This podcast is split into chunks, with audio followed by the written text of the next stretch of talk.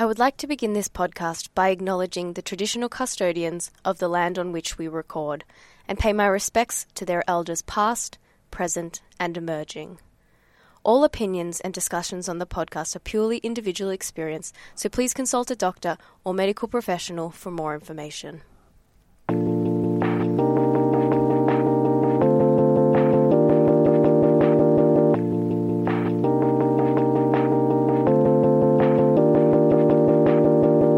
Welcome to the Shake It Up Show, a podcast in partnership with Shake It Up Australia Foundation for Parkinson's Research, where we speak to people whose lives have been impacted by Parkinson's disease and hear their stories. My name is Amy Louise Ruffle. I'm an actor, comedian, podcaster, and most importantly, a proud Shake It Up Australia ambassador in support of my dad who lives with Parkinson's. My guest today is Dr. Nicolas Dzamko, who is a senior research fellow at the Brain and Mind Centre at Sydney University, currently working on a research project that Shake It Up has provided funding for.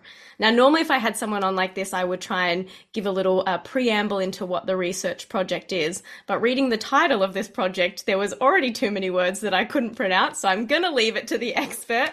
Nick, thanks for joining me today. Not a problem, Amy. Thank you very much for having me on your uh, podcast. Oh, it's an absolute treat for us. But I think before we get into what this specific project is, I would love to know how you got into research as a as a career. Is this something that you've always been interested in? So I've been doing this job, gee, must be for about 20 years now. I tell everyone it's the only job I've ever had. And people often ask me, what would I do if I was not doing this job? And I don't really ever have an answer. Uh, so I never kind of set out in life to be a research scientist. I kind of modeled my way into it, going to university, not knowing what I wanted to do. Managed to get myself a job in Sydney. So I grew up in Adelaide. I got flown over in my uh, early, early, very early 20s or 19 or something, flown over to the big smoke in Sydney and uh, offered a job at the Garvan Institute and uh, decided that I really liked uh, medical research. I had no idea that it was something that you could do for a career, and I had no idea that there were kind of whole big research institutes dedicated to trying to, you know, better human health. I kind of thought research was what old university professors kind of did in their spare time in these rundown labs, but uh, there's a whole big industry and big dollar business out there, and it's fun to be a part of. And um, yeah, I, have kind of never looked back.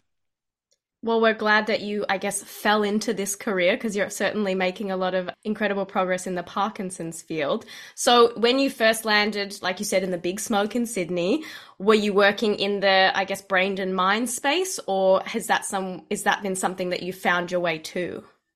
So I found my way to that. I often get asked, uh, why do I work on Parkinson's? Because a lot of people do have family history or connections to what they work on. But fortunately, somewhat for me, that's not the case.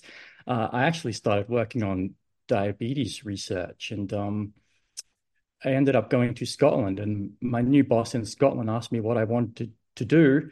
And I said, I don't want to keep doing what I've been doing. It's time for something new. And at the time, he had just been given funding from a major pharmaceutical company, uh, GlaxoSmithKline. They were interested in a brand new gene that had just been identified that increased the risk of people getting Parkinson's disease. So I was one of the first people in the world to work on this gene. It goes by the name of LRRK2 or leucine rich repeat kinase 2. Um, and yeah, it, it was quite a successful time. We managed to make a lot of reagents so we could measure this enzyme in people.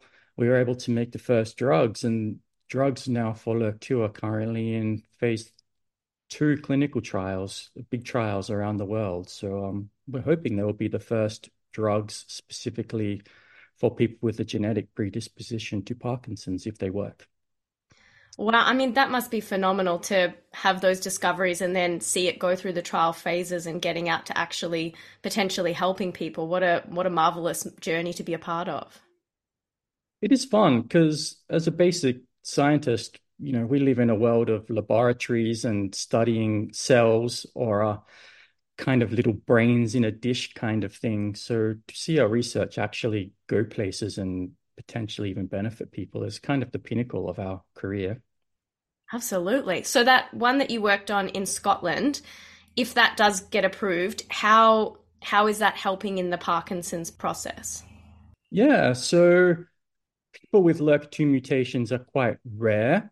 So I think maybe 1% of all people with Parkinson's disease might carry a mutation in this risk gene.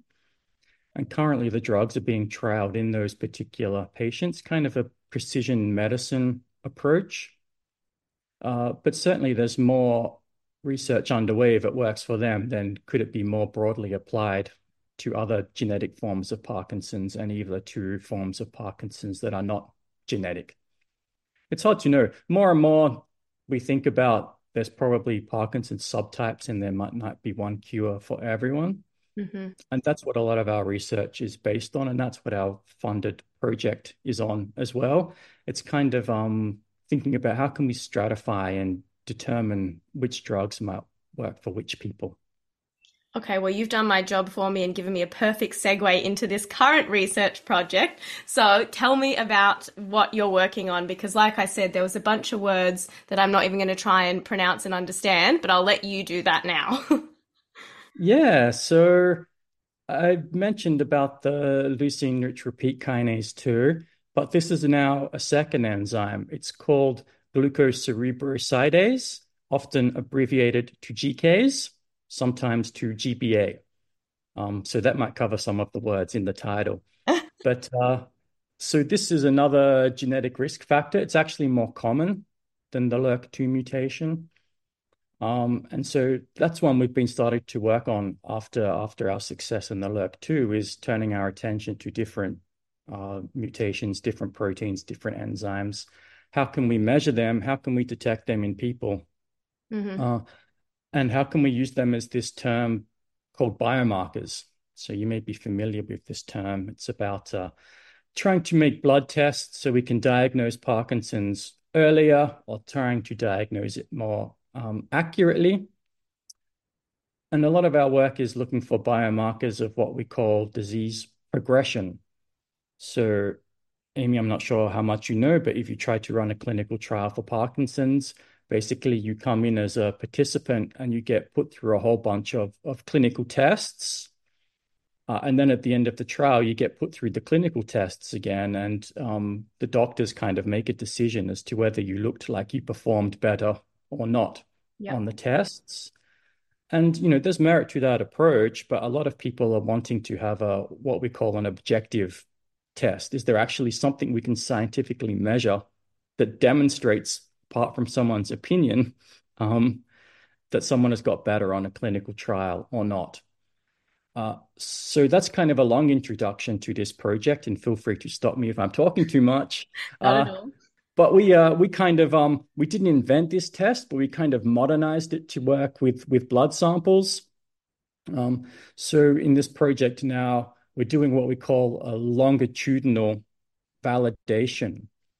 So we kind of want to know if we're going to use this GCase as a biomarker, um, how stable is it in people? Does it change over time with people when they have Parkinson's? Does it get worse when they get worse?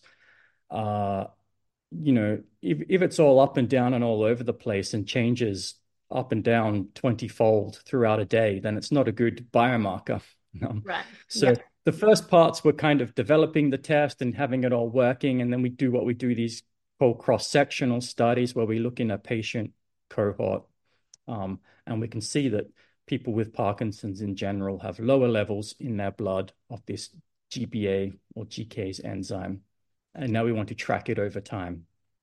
So, would one, and I would be simplifying many of the benefits of something like this, but would one potential benefit be that diagnosis could come from something like that because we hear often on this podcast about people really struggling to get that diagnosis because like you said it's often just um, it's not an objective thing it's looking at symptoms like that. So you could potentially be able to do a blood test and have that really tangible evidence that there is um, a likelihood of parkinson's.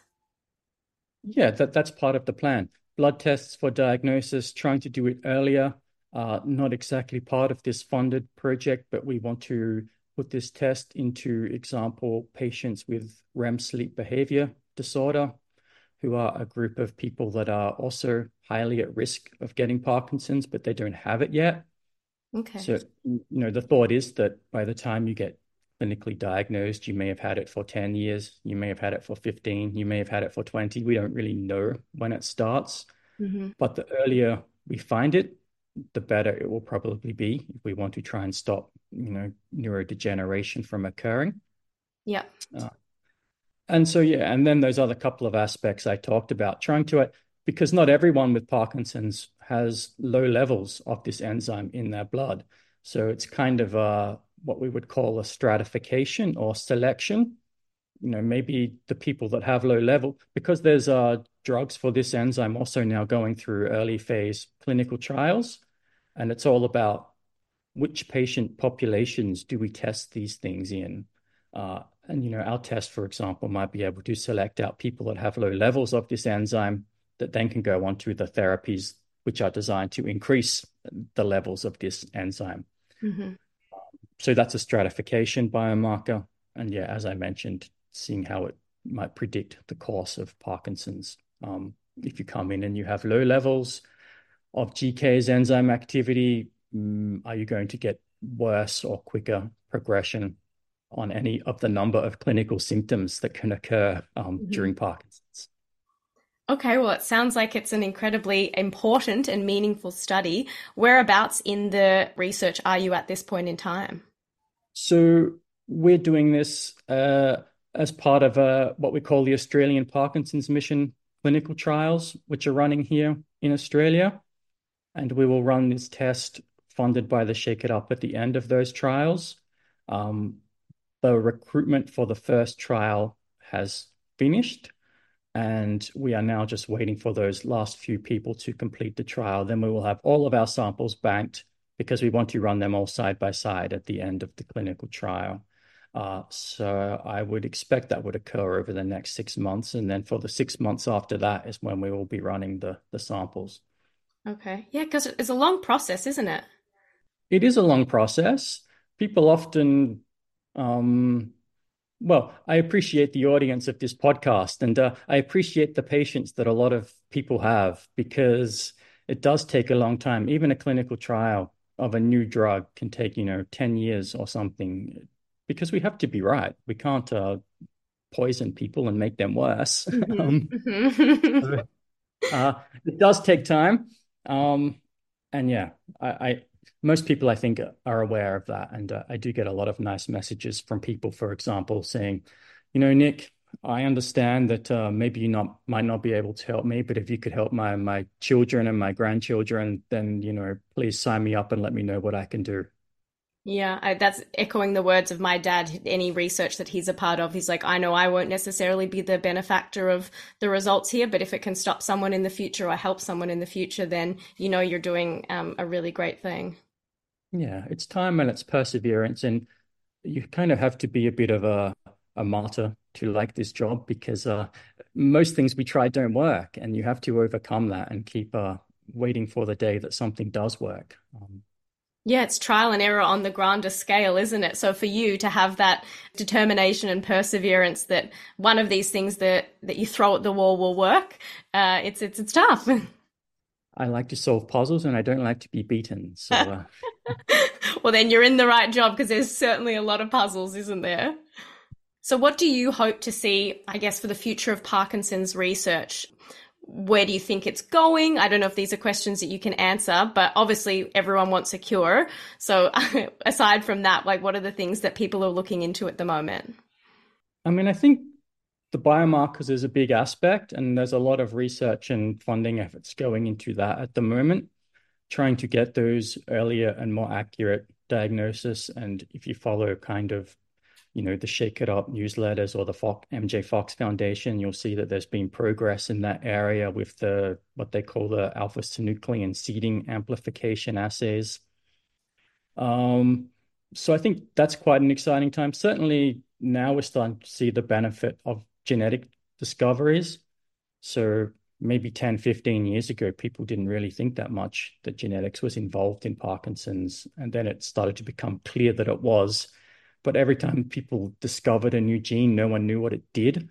But now we're starting to understand what they do. And so those biological pathways and those genes um, are now really becoming bona fide therapeutic targets, and there's early clinical trials. So it's kind of an exciting time. It's a more hopeful time than I think previously.